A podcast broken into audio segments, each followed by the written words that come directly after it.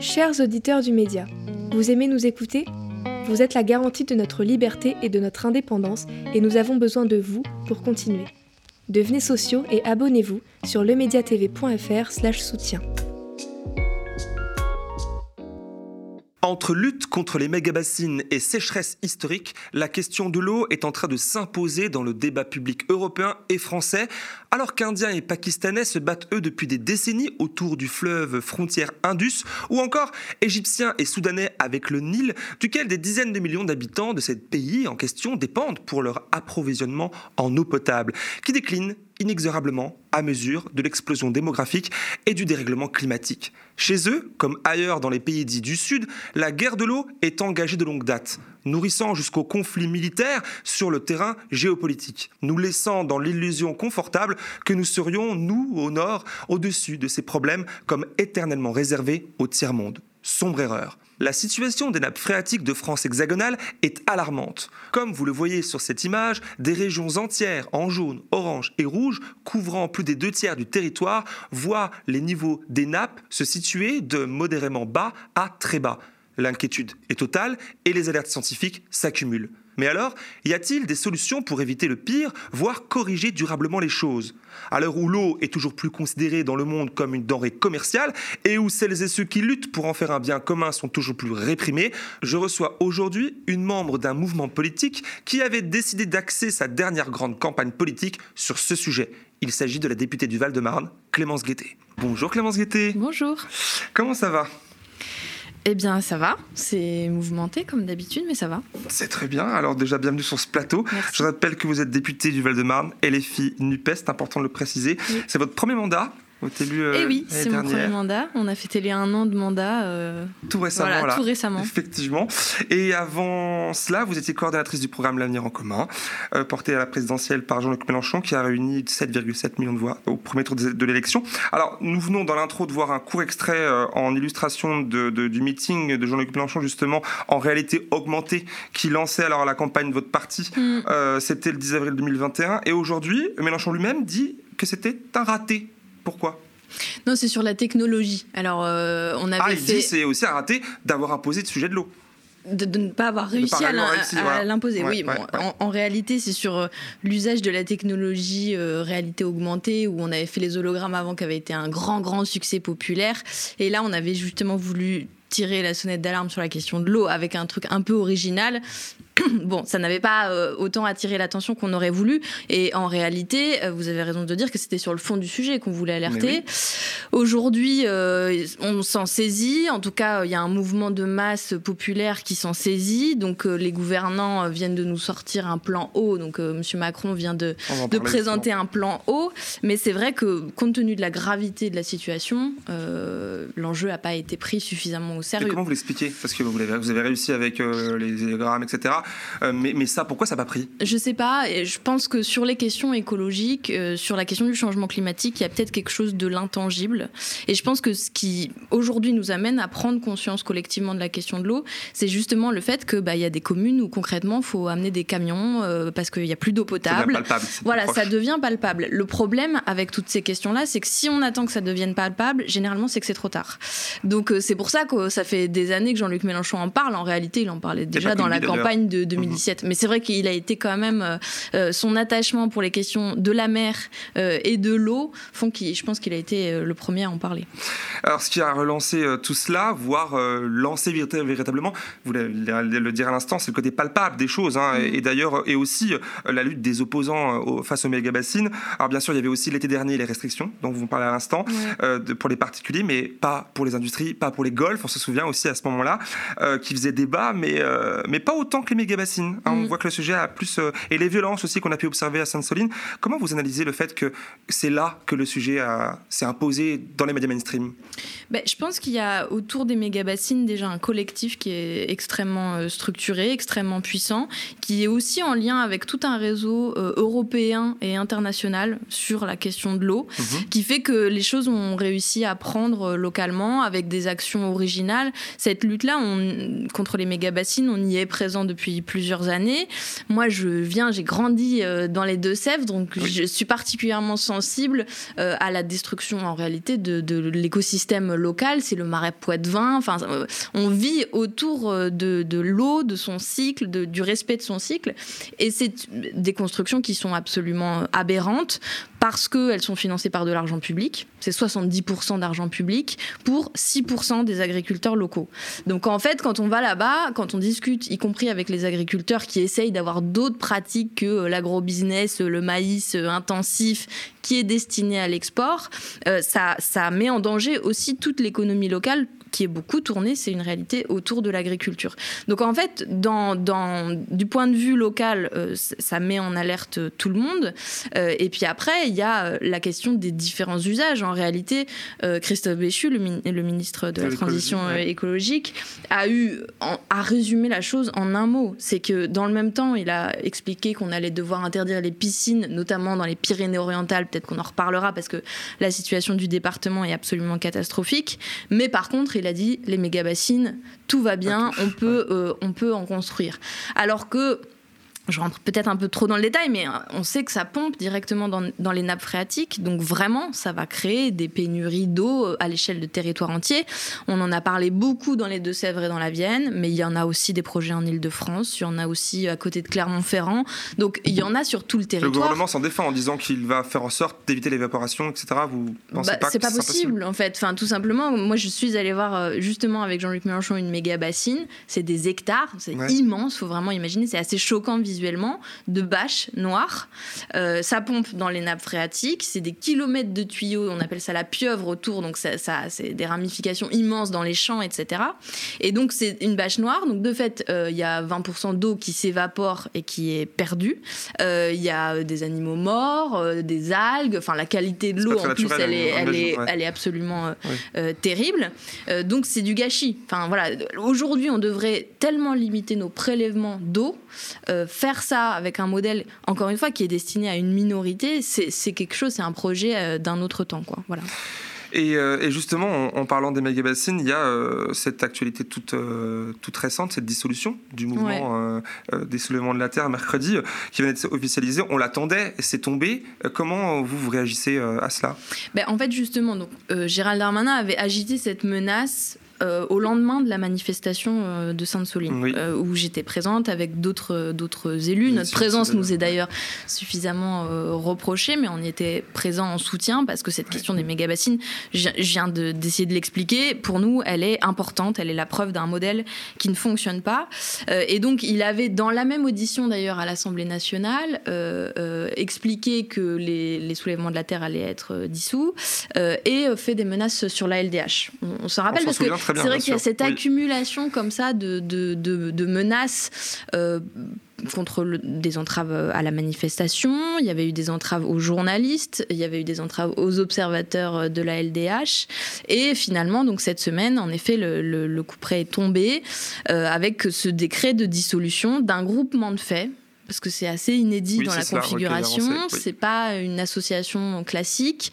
Donc c'est un groupement de fait, de fait des gens qui vont être empêchés de militer euh, sur cette question. Voilà. la liste des personnes. Sauf qu'en en fait, c'est beaucoup plus compliqué de ça. Quand on, quand on, on soutient ce type de mobilisation, on voit que c'est très mouvant c'est 110 000 personnes qui ont dit se reconnaître dans les soulèvements de la Terre. Moi, je pense que c'est beaucoup plus, qui participent à une manif ou à une autre sur une cause ou sur une autre. C'est 180 groupes locaux. Euh, donc, la réalité, c'est que on peut pas, par un décret de dissolution, par un décret administratif, arrêter euh, la lutte et la mobilisation contre le changement climatique. Ça n'a pas de sens. Ils peuvent euh, définir qui sont les leaders, les leaders, je ne sais pas. Mais, et mais, je veux dire, ce, sera autre chose, ça prendra un autre nom et ce sera autre chose par la suite. A fortiori parce que les jeunes générations sont extrêmement sensibles euh, à mhm. cette question, y compris extrêmement sensibles, je crois, au mode d'activisme, c'est-à-dire la désobéissance civile qui est en réalité un vieux modèle. Hein. Les, faucheurs d'OGM, c'était pas autre chose que faire ça. C'est vrai qu'il n'y a pas forcément quelque chose de nouveau. Hein, voilà, c'est toute la discussion entre légalité, légitimité, etc. Ça, ça amène des débats intéressants, mais c'est pas nouveau dans les modes d'action, mais par l'ampleur que ça prend, je crois que c'est à, à écouter très sérieusement. C'est pour ça que nous, en tant que force politique, ben, on, on, accompagne ça, y compris parce qu'il n'y a aucune réponse politique. Enfin, je veux dire, il n'y a, aucune mesure qui a été prise réellement pour la bifurcation écologique, pour sur la question de l'eau. On, va, y revenir juste après, mais il y a quand même ce plan haut. On va, on va dans le détail un peu quand même. Mais restons dans le domaine quand même des luttes, puisque l'actualité est quand même très riche. Le mm. week-end dernier, c'était Lyon-Turin. de nombreuses personnes, dont des écologistes, des, des, syndicalistes, des insoumis aussi, on a vu, ont manifesté contre le projet ferroviaire Lyon-Turin et ont subi là aussi la répression policière. votre présidente de groupe, Mathilde Panot, à l'Assemblée, elle y était présente aussi, pas la seule. Euh, comment ça s'est passé? Là-bas Alors moi, euh, effectivement, moi j'y étais pas. On avait une délégation, il y avait quatre euh, députés insoumis, dont Mathilde Panot, qui était présent sur place. C'est une lutte qu'on suit historiquement parce qu'on a Jean-François Coulombe et Gabriel Amar notamment, qui, étaient d'ailleurs, voilà, qui, qui, sont très actifs sur cette question, avec mhm. Elisa Martin, c'est la dernière. Et, et donc, comment ils ont vécu Visiblement, c'était, c'était en termes de dispositifs de maintien de l'ordre, d'ailleurs, moi j'avais déposé une demande de commission d'enquête sur ce qui s'était passé à Sainte-Soline parce que je, pense qu'on a un problème euh, d'envoyer des, gendarmes et des policiers aussi nombreux dans ce type de configuration où de fait ils se sentent euh, ils se sentent bloqués parce que derrière eux il y a un trou de quelques hectares. En l'occurrence, c'était la méga bassine. Ce sont des dispositifs qui sont dangereux et pour euh, les gendarmes et les policiers et pour les manifestants. Ils, ne permettent pas de mouvement, ils permettent pas de désescalade. Et de fait, euh, sur le Lyon-Turin, visiblement, c'était la même chose. Donc il y a clairement une, réponse extrêmement répressive euh, qui est organisée, des gens qui sont gazés massivement, indistinctement. et voilà, bon, après, c'était quand même important d'y être. pourquoi? Parce, qu'en fait, c'est une question de loin, on a quand même les gens qui regardent de loin la question. Lyon-Turin, c'était un projet de ferroviaire qui mettent des, camions sur euh, oui, du fret. ça paraît bien. Bah oui, et en plus ça l'est, mettre des camions sur euh, plutôt que sur la route. On est favorable. On est favorable évidemment, on, peut, on, peut, le comprendre. Euh, mais pourquoi alors Pourquoi vous y opposez? Et puis comme c'est notre notre fil rouge là, l'eau. C'est quoi le rapport avec l'eau? Alors le, le, ouais, le, rapport avec l'eau. Bon, évidemment on est favorable. on n'est pas favorable? On est favorable au fret en général. Bah Nous, bon, on l'a dit, c'était évidemment une de nos propositions dans le programme parce que aujourd'hui le fret représente beaucoup moins qu'avant en proportion du trafic euh, de marchandises, parce que c'est un mode plus écologique, mais euh, il a été méthodiquement détruit. C'est-à-dire que là encore, euh, du fait des directives européennes, le fret SNCF est attaqué. Il y a deux fois moins de cheminots qui sont capables de faire du fret, il y a moins d'infrastructures, etc., etc. Donc nous, on est pour remettre massivement du fret.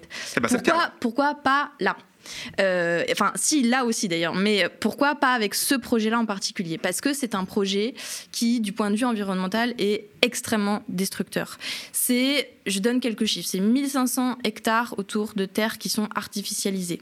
C'est des tunnels énormes qui sont creusés dans le massif alpin, euh, qui représentent en excavation de déchets de pierre, c'est l'équivalent de six pyramides de Khéops. Donc je ne sais pas si on imagine les volumes, c'est absolument monumental. Mais c'est un tunnel, c'est normal. Et ensuite, on perce dans la montagne.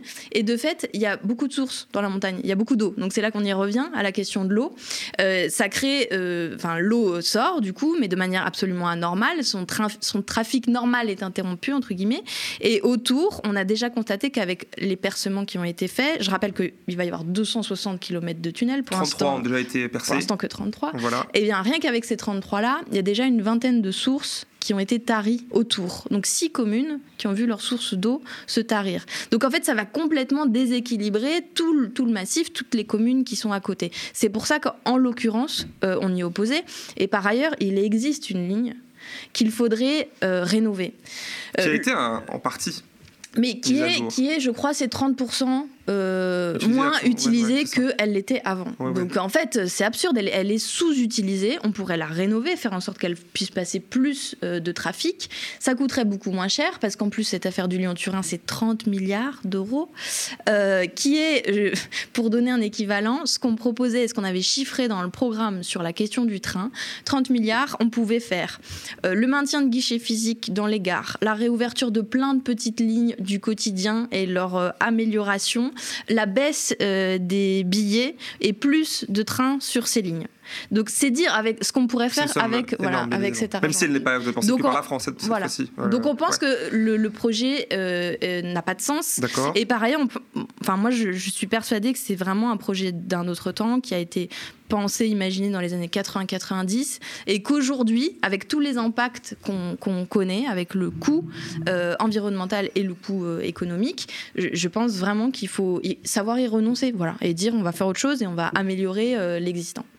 Alors là, du coup, on parle d'un sujet qui est global. L'eau s'inscrit dans, dans, un débat écologique, social évidemment, c'est le lien. Alors ce qui, est, ce qui était rare il y a encore euh, pas si longtemps que cela tend à devenir de plus en plus régulier, la sécheresse, évidemment même en hiver, on l'a vu, euh, les méga feux en été, les conséquences, bah, c'est une conséquence directe du réchauffement. Réchauffement, conséquence directe, lui, eh ben, du, euh, du dérèglement du climat qui, lui, je fais, j'enfonce des bébés ouvertes, hein, mais les activités humaines, on connaît la chanson. Alors nous sommes ici à Paris, plus précisément à Montreuil, mais en région parisienne. Et selon une étude publiée en avril que vous avez sans doute vu passer, la capitale française est particulièrement exposée au risque de forte chaleur et serait donc la plus meurtrière d'Europe pendant les périodes caniculaires. C'est énorme. En milieu urbain, la présence de matériaux qui enferment la chaleur, le manque de végétation pour contrer les rayonnements solaires, ainsi que la concentration des activités humaines favorisent la création de ces bulles de chaleur. Lors de la canicule de l'été 2003, le phénomène d'îlot de chaleur urbain a provoqué une différence de température de 10 degrés entre les zones les plus chaudes de Paris intramuros et les zones plus fraîches comme la forêt de Fontainebleau ou le parc du Vexin. Sur les canicules de ces dernières années, l'îlot de chaleur urbain a provoqué une différence de température de l'ordre de 5 à 8 degrés. Vous qui êtes élu de la région parisienne, on, peut, peut vous demander quels sont les plans prévus euh, par les autorités euh, actuellement pour éviter le pire cet été et les étés prochains? Bah, pas grand-chose, malheureusement. Le plan haut, il est, euh, il est très incantatoire. Bon, pour revenir euh, sur, sur le, le sujet d'aujourd'hui, enfin, le sujet posé là dans la question, on connaît maintenant extrêmement bien cette accélération d'événements climatiques extrêmes, donc sécheresse, inondation. particulièrement à Paris, j'insiste. Hein. particulièrement à Paris, mais. mais centre et la banlieue. En réalité, euh, dans le monde, quoi. Évidemment. voilà, la question de la sécheresse, elle va toucher de plus en plus de gens. Il y aura aura euh, trois quarts de la population mondiale en 2050 qui connaîtra au moins un mois de pénurie d'eau totale dans l'année. Mhm. Enfin, je ne sais pas si on se rend... C'est absolument énorme. Et le problème, c'est que les centres euh, urbains sont beaucoup moins résilients que d'autres endroits euh, vis-à-vis de la chaleur, parce que les ensembles n'ont pas été construits dans ce but-là. mais le gouvernement souhaite rien faire à ce niveau-là. Par exemple, pendant le projet de loi sur les énergies renouvelables, on avait proposé pour euh, les villes euh, des solutions. On avait proposé euh, de peindre les toitures en blanc pour qu'il fasse moins chaud, de remettre des espaces verts partout. Pas plus tard que ce matin en hémicycle, j'ai proposé que les jardins ouvriers, les îlots de fraîcheur, tout ce qui reste de petits espaces naturels puisse être exempté d'artificialisation. Ça a été refusé. Donc, en fait, le Comment vous l'expliquez? Parce que comme il y a un discours, la question d'après, ça va être sur le plan haut. Justement, il y a un discours qui si on écoute euh, le discours euh, officiel du gouvernement, sinon on va vers ça. On va vers plus euh, d'îlots de fraîcheur, plus d'action. On vous répond non. Qu'est-ce qui.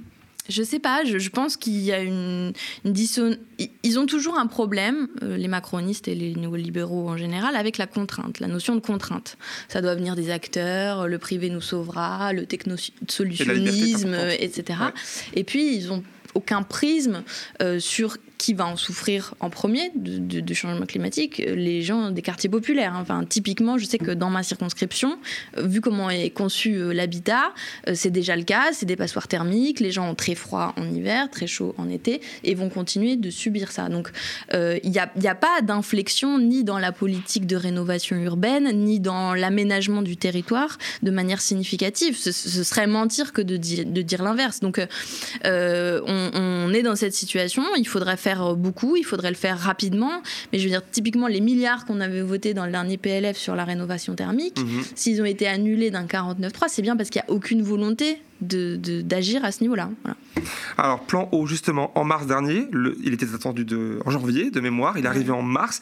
Le plan haut du gouvernement euh, présenté par Macron, alors toute une série de mesures, il y en a, le gouvernement fait des choses manifestement, comme par exemple un plan de sobriété sur l'eau d'ici mmh. euh, à l'été, la mise en place d'un éco de l'eau, la réutilisation jusqu'à 10% des eaux usées, mais aussi euh, les 180 millions d'euros par an pour résorber les fuites. Et ça, ça m'a fait penser à quelque chose dans votre programme. C'était ici une mesure du, de l'avenir en commun. Lutter contre le gaspillage en réparant la distribution, enfin le réseau de distribution.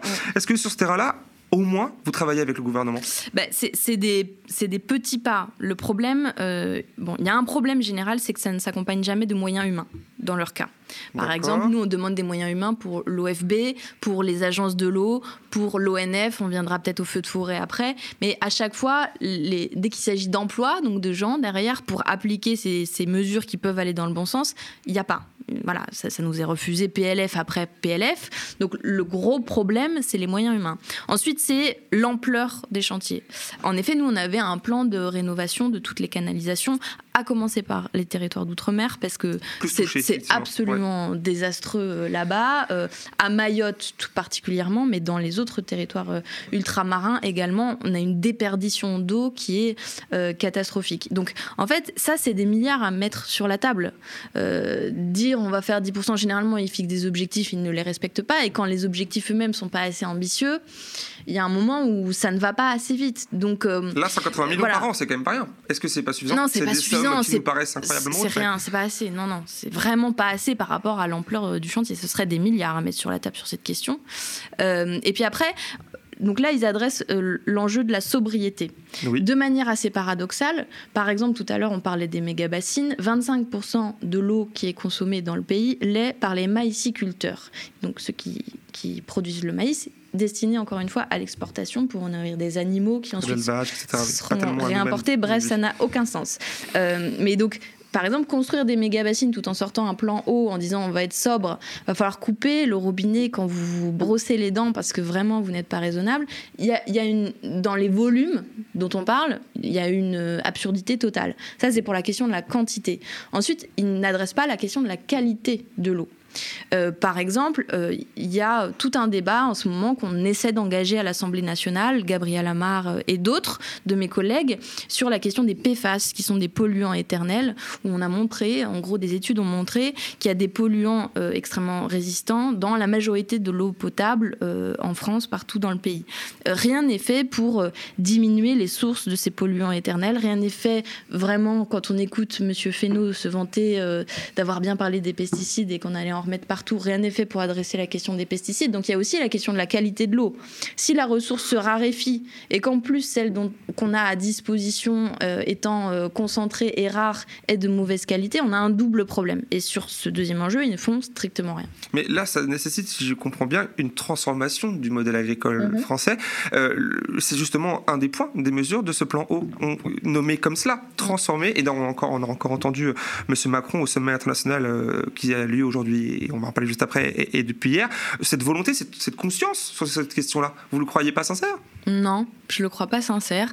On a l'habitude quand même... Euh, ils ont un symptôme orwellien permanent. Euh, on a commencé le mandat par un projet de loi pouvoir d'achat qui ne réglait pas le pouvoir d'achat des gens. Et euh, ensuite, il y a eu euh, le respect des principes de la République pour la loi sur le séparatisme. Enfin, vrai, ils, nomment, les choses. Peut-être que les termes vont à peu près. Ils ont d'ailleurs repris le terme de planification écologique. On s'en est au premier abord réjoui. Mais en fait, il n'y a pas d'action derrière qui, qui, va en concordance de ça. Donc, c'est des effets d'annonce. Mais enfin, mon diagnostic est sévère et je ne suis pas la seule, quoi. Alors, justement, ce sommet international qui s'est ouvert hier soir, jeudi 22, hier soir parce qu'on tourne aujourd'hui vendredi 23 à Paris. Alors, objectif, venir en aide aux pays défavorisés face au changement climatique et à la pauvreté. On y a notamment vu le président Lula, mm. euh, icône s'il en est chez vous les insoumis. Alors, euh, sommet pour un nouveau pacte financier mondial qui doit et je cite ici euh, les mots, concilier le climat et le développement, pour reprendre les termes de mon confrère Marc Fauvel sur France Info ce matin. Le président était invité, on regarde un extrait. Et l'objectif, c'est pas de faire en effet un sommet de plus, c'est d'abord de, et ça a beaucoup de sens, de réunir des dirigeants venant de tous les continents. Parce que nous vivons un moment de fracture et de risque de fracture autour de la guerre en Ukraine et de l'agression russe, et au fond d'une division du monde. On ne peut régler aucun de ces problèmes si le monde se divise. C'est le premier intérêt. Ici à Paris, la planète est là. Le Premier ministre chinois, euh, le président brésilien, le président sud-africain et beaucoup d'autres dirigeants, le Sénégal, la Côte d'Ivoire, le Vietnam, les États-Unis, l'Europe. La deuxième chose, c'est que ce sont des actions très concrètes. On a lancé il y a deux ans à Paris la réattribution des droits de tirage spéciaux du FMI vers les pays les plus pauvres, en particulier africains. On a dit qu'il faut qu'au moins 100 milliards d'euros soient réalloués. On l'annonce aujourd'hui. Pourquoi? Parce que on a poussé tout le monde à tenir ses engagements et nous, Français, nous allons réallouer 40% de nos droits de tirage spéciaux. C'est du concret. On, finalise aujourd'hui, Nick Stern et plusieurs collègues l'ont dit hier, les 100 milliards d'euros pour le climat du nord vers le sud, qui est un, engagement qui date de, 2015. Et on lance en même temps un fonds pour la biodiversité et la préservation des forêts qui a vocation à atterrir à la COP. Et puis il y a des choses très concrètes qui se font pendant ce sommet. La restructuration de la dette de la Zambie, qui traînait depuis des années, nous l'avons conclu hier. Parce que précisément, la Chine est là, et on avait besoin de la Chine pour le faire. Si vous voulez bien le Sénégal conclut son accord de transition climatique. Donc c'est très concret, c'est de la mobilisation. Vous avez suivi, vous avez entendu l'extrait à l'instant, mhm. et vous avez suivi, j'imagine, les choses qui sont faites depuis hier et qui continuent aujourd'hui. Votre avis euh, sur euh, ce sommet, voulu en plus par Emmanuel Macron en personne? Bon, il y a, une certaine euh, hypocrisie déjà parce que Emmanuel Macron euh, convoque tout le monde. On se demande si ce sommet va servir à quelque chose parce que le bilan qui a été dressé, je pense notamment au rapport d'Oxfam mhm. sur les derniers engagements euh, qui remontent à il y a quelques années, des transferts justement des pays du Nord vers les pays du Sud, il est désastreux. On n'a pas du tout tenu nos engagements. Il faudrait cette fois-ci aller trois ou quatre fois plus au-delà en termes de milliards euh, transférés si on voulait tenir nos engagements. Et, bon, j'espère, hein, je trouve que c'est bien. Je pense que le multilatéralisme est toujours une bonne chose et que les, que les dirigeants discutent. Euh, toutefois, pour l'instant, on n'a pas été à, à la hauteur. Et ce qu'il y a derrière ce sommet, c'est une question de justice climatique. Tout à fait. Qui, euh, qui euh, n'est pas, euh, qui n'est pas adressée pour l'instant, parce que, pour le dire très très rapidement, évidemment, les pays du Nord ne respectent pas leurs objectifs en termes d'émissions de gaz à effet de serre. Ce sont les pays du Sud qui en pâtissent le plus. Et, et on essaie aujourd'hui de fixer des mesures très très contraignantes en termes de développement, encore et toujours au sud en s'en exonérant, en ne mettant aucune conditionnalité sur nous, euh, euh, nos industries, par exemple, euh, critères sociaux ou environnementaux. Donc il y a quand même une grande hypocrisie là-dedans. Nous, on, est, on a toujours été favorable à des cadres internationaux, notamment dans le cadre de l'ONU et, de ces différentes agences ou de ces différents cadres-là. Donc on les encourage, ça peut être une bonne chose. Après, il va falloir attendre de voir. Et je trouve que le, le bilan critique a pas vraiment été fait par celles et ceux qui en sont les premiers responsables et Macron en premier lieu. On parle de justice climatique et justement il y a Mia Motley, vous savez la dirigeante d'un petit État insulaire des Caraïbes, qui a fait mouche au sommet. Hier, elle estime qu'il faut réformer le système financier international et demander des réparations financières aux pays euh, ben, dits du Nord, ceux qui sont riches et industrialisés et euh, les plus pollueurs, évidemment, comme vous le dites à l'instant. J'imagine que ça, je viens de la citer, ça doit entrer en écho euh, pas mal avec vos convictions. Oui, bien sûr. Oui, bien sûr. Maintenant, il faut, il faut le faire. Mais comment? Parce que euh, Macron dit aussi, hein, il dit aussi, euh, il l'a dit dans cette interview-là, que la, France ne représente qu'un pour cent des émissions de gaz à effet de serre dans le monde et qu'on est sur la bonne voie, on diminue d'année en année. Oui, oui que on, va, on va pas assez vite, il le sait très bien, on ne tient pas nos objectifs de réduction, il le sait très bien. Euh, il, faut aller plus vite, il faut cesser l'arrogance vis-à-vis de pays qui subissent nos choix politiques et notre développement, notamment industriel, depuis 60-70 ans. Euh, voilà, donc pour l'instant, ça n'est pas fait. Alors revenons à l'élément central de notre... Euh, l'élément, c'est pas un mauvais jeu de mots, l'eau, de notre entretien. Alors l'eau n'est pas un bien commun, c'est euh, ainsi que s'ouvre le... Je sais pas si vous l'avez lu. Voilà, dans le monde diplôme ce, ce mois, je le montre à l'écran. Excellent le, dossier. Oui, vraiment très bon. le dossier de ce mois que le monde diplomatique consacre à la question de l'eau, et notamment celle du rôle de la puissance publique dans le financement et la gestion des infrastructures. C'est important. Alors, ce qui nous amène tout naturellement pardon, à parler des régies, notamment euh, en Ile-de-France, où un combat se mène de longue date pour une déprivatisation, un terme qui est de plus en plus euh, à la mode. La NUPES s'apprête euh, justement à lancer une campagne en Ile-de-France mmh. sur la question de la privatisation de l'eau, etc., mais aussi pour faire focus sur un nouveau projet que vous jugez inutile, l'OIBP. C'est quoi? Oui.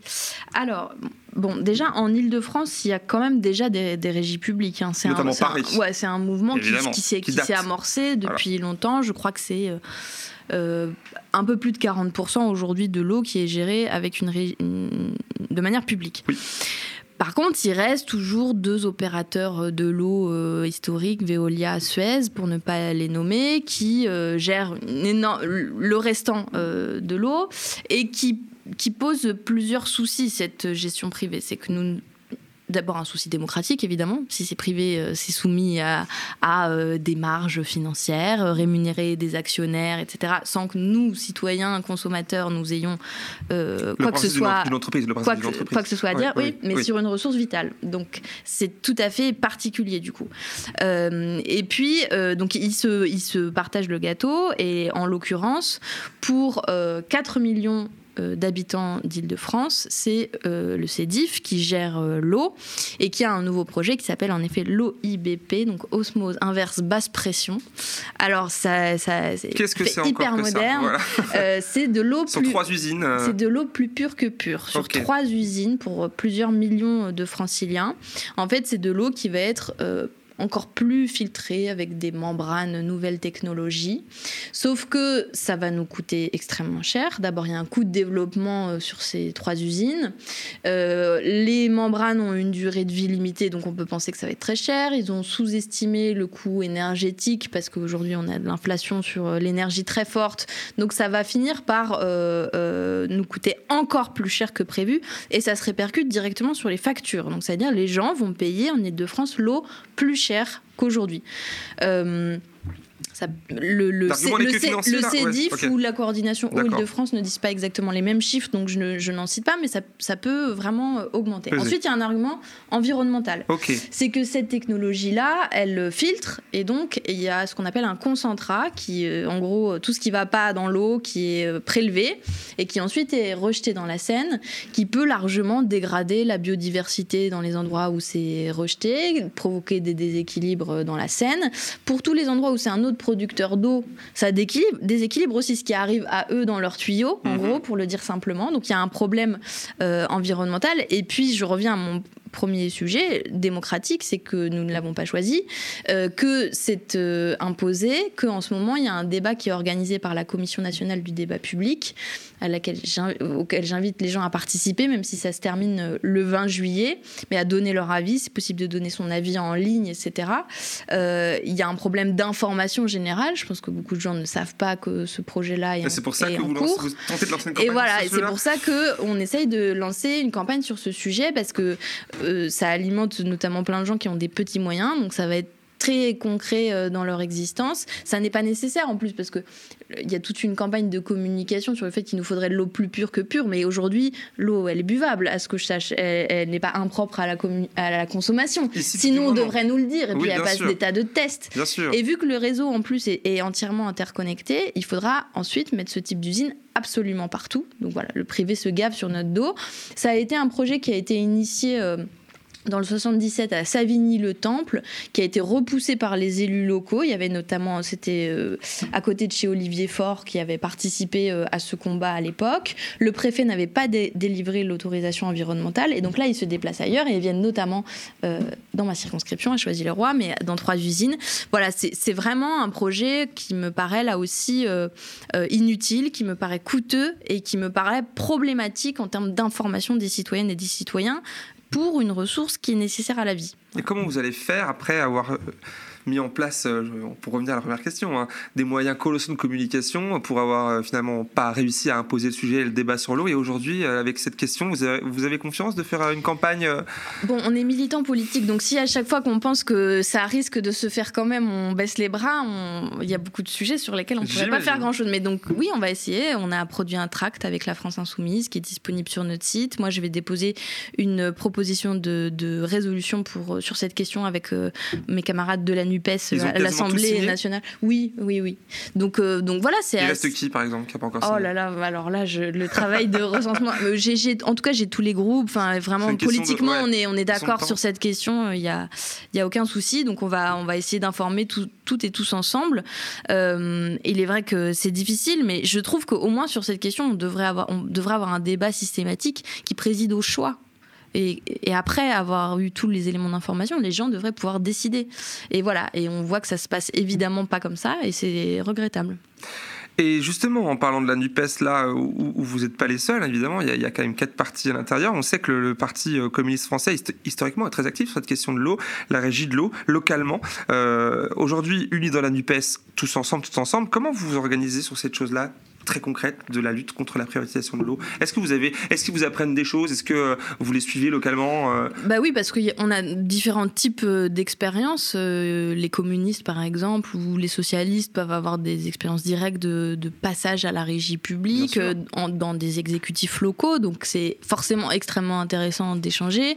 Je donnais l'exemple de la campagne euh, euh, à l'instant en Ile-de-France, euh, on échange avec Olivier Faure puisque lui a réussi à repousser le projet chez lui. Donc, évidemment, il y, a des, il y a des échanges de pratiques et c'est un sujet sur lequel, sur lequel on est d'accord et sur lequel on on pense pouvoir euh, avancer ensemble, mais comme sur beaucoup d'autres sujets. Hein. Bien sûr, on, le sait, mais en même temps, on vous sait pas trop proche sur tout, autant avec le PSF. Euh, Évidemment, on va pas faire ce, petit, euh, ce petit, cette petite chanson-là, mais quand même, on a pu voir la communication un brin en retard du PCF, vous savez, suite à la, dissolution des, du mouvement Les Soldats de la Terre. Est-ce que ce sujet-là de l'eau peut vous réconcilier entre guillemets et vous, la NUPES, et même la France Insoumise qui essayait de vous installer un peu plus entre deux élections localement, essayer d'exister aussi euh, au plus proche euh, des municipalités, etc. Est-ce que ce sujet-là peut être le terrain propice pour aller dans ce sens-là, en fait?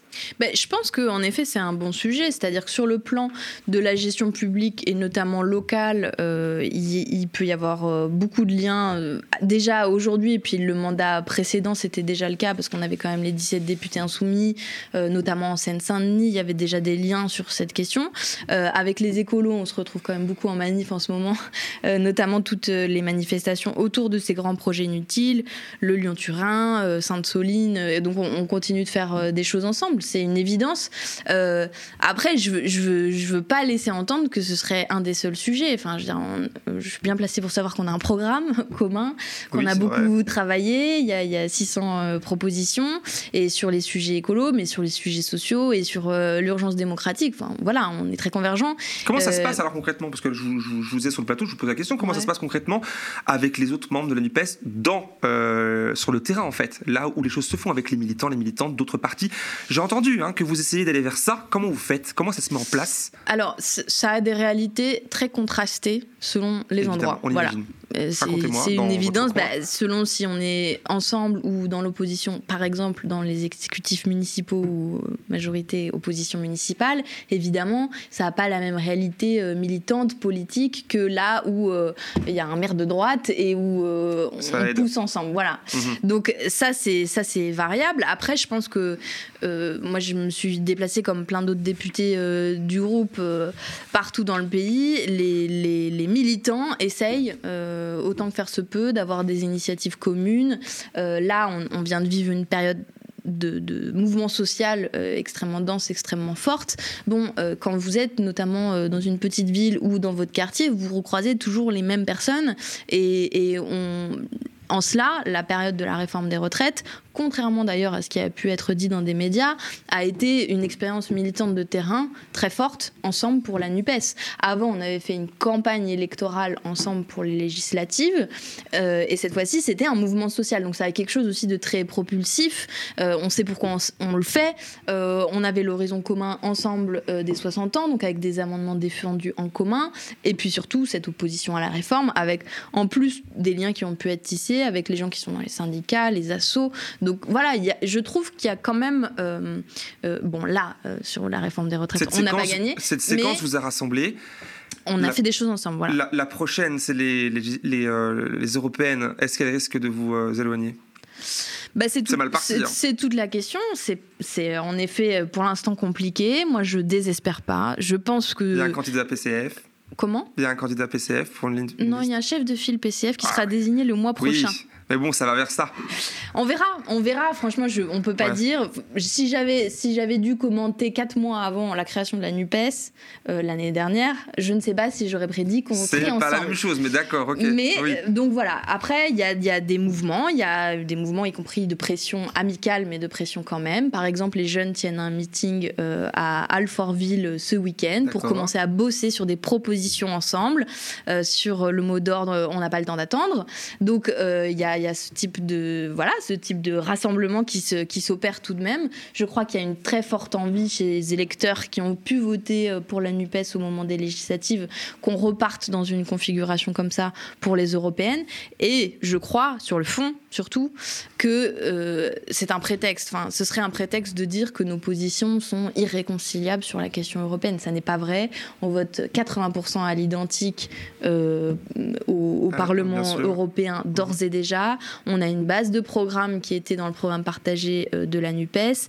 Et on ne peut pas dire on ne sera pas ensemble en 2024, mais 2027, pas de problème sur le fond. Les questions européennes, si on pense qu'elles ne ressurgissent pas en permanence dans un mandat présidentiel ou de Premier ministre comme on a fait campagne euh, il y a dix mois, euh, c'est une erreur, je crois. Et donc, je pense qu'on peut continuer à travailler ensemble en se respectant, y compris s'il doit y avoir euh, des nuances sur les positions des uns et des autres qui sont explicitées, c'est possible. Donc, nous, on travaille sur une proposition programmatique, comme d'autres, le Parti socialiste par exemple. Et puis, il y aura des discussions sans doute au mois de juillet et sans doute au mois de septembre encore. Et pour finir, revenons sur la question de pour le mot de la fin. C'est quand même, on, l'a compris avec notre échange, mais on l'a compris aussi avec d'autres émissions que nous faisons ici aux médias, cette question de l'eau ça intervient la démocratie dans cette question, intervient la façon dont on voit euh, comment on produit, pourquoi on produit, etc. Est-ce que au, centre de, j'allais dire au centre, pas forcément au centre, mais dans la Nupes aujourd'hui, est-ce que vous avez toutes et tous plus ou moins le même cap de, cette, lecture de la société pour espérer peut-être, j'allais dire l'inverser, parce qu'on a quand même du mal à, voir euh, comment mener ces combats-là dans un système économique capitaliste qui voit tout comme une marchandise. On, le comprend ici. Mmh. Comment vous voyez Est-ce que, est-ce que les discussions avec le PS, avec euh, le, PC, avec les Verts, et puis vous, la, LFI, ça va dans le même sens, en gros, euh, pour pouvoir espérer en 2027 un programme, pourquoi pas commun, et faire changer de cette société justement pour aller vers quelque chose où l'eau ne serait plus euh, une marchandise bah, Évidemment, c'est un, un, point d'accord qui est quand même euh, central, euh, l'anticapitalisme et surtout l'immixion du capitalisme sur un bien, enfin dans, dans, la gestion d'un bien commun indispensable à la vie. Je l'ai dit plusieurs fois, mais c'est quand même ça qui est dingue quoi sur cette question de l'eau, c'est qu'on devrait penser que ça, au moins, ça reste en dehors de la sphère marchande. c'est réparti équitablement, tout le monde peut y avoir accès. Bon, entre nous, ça fait accord.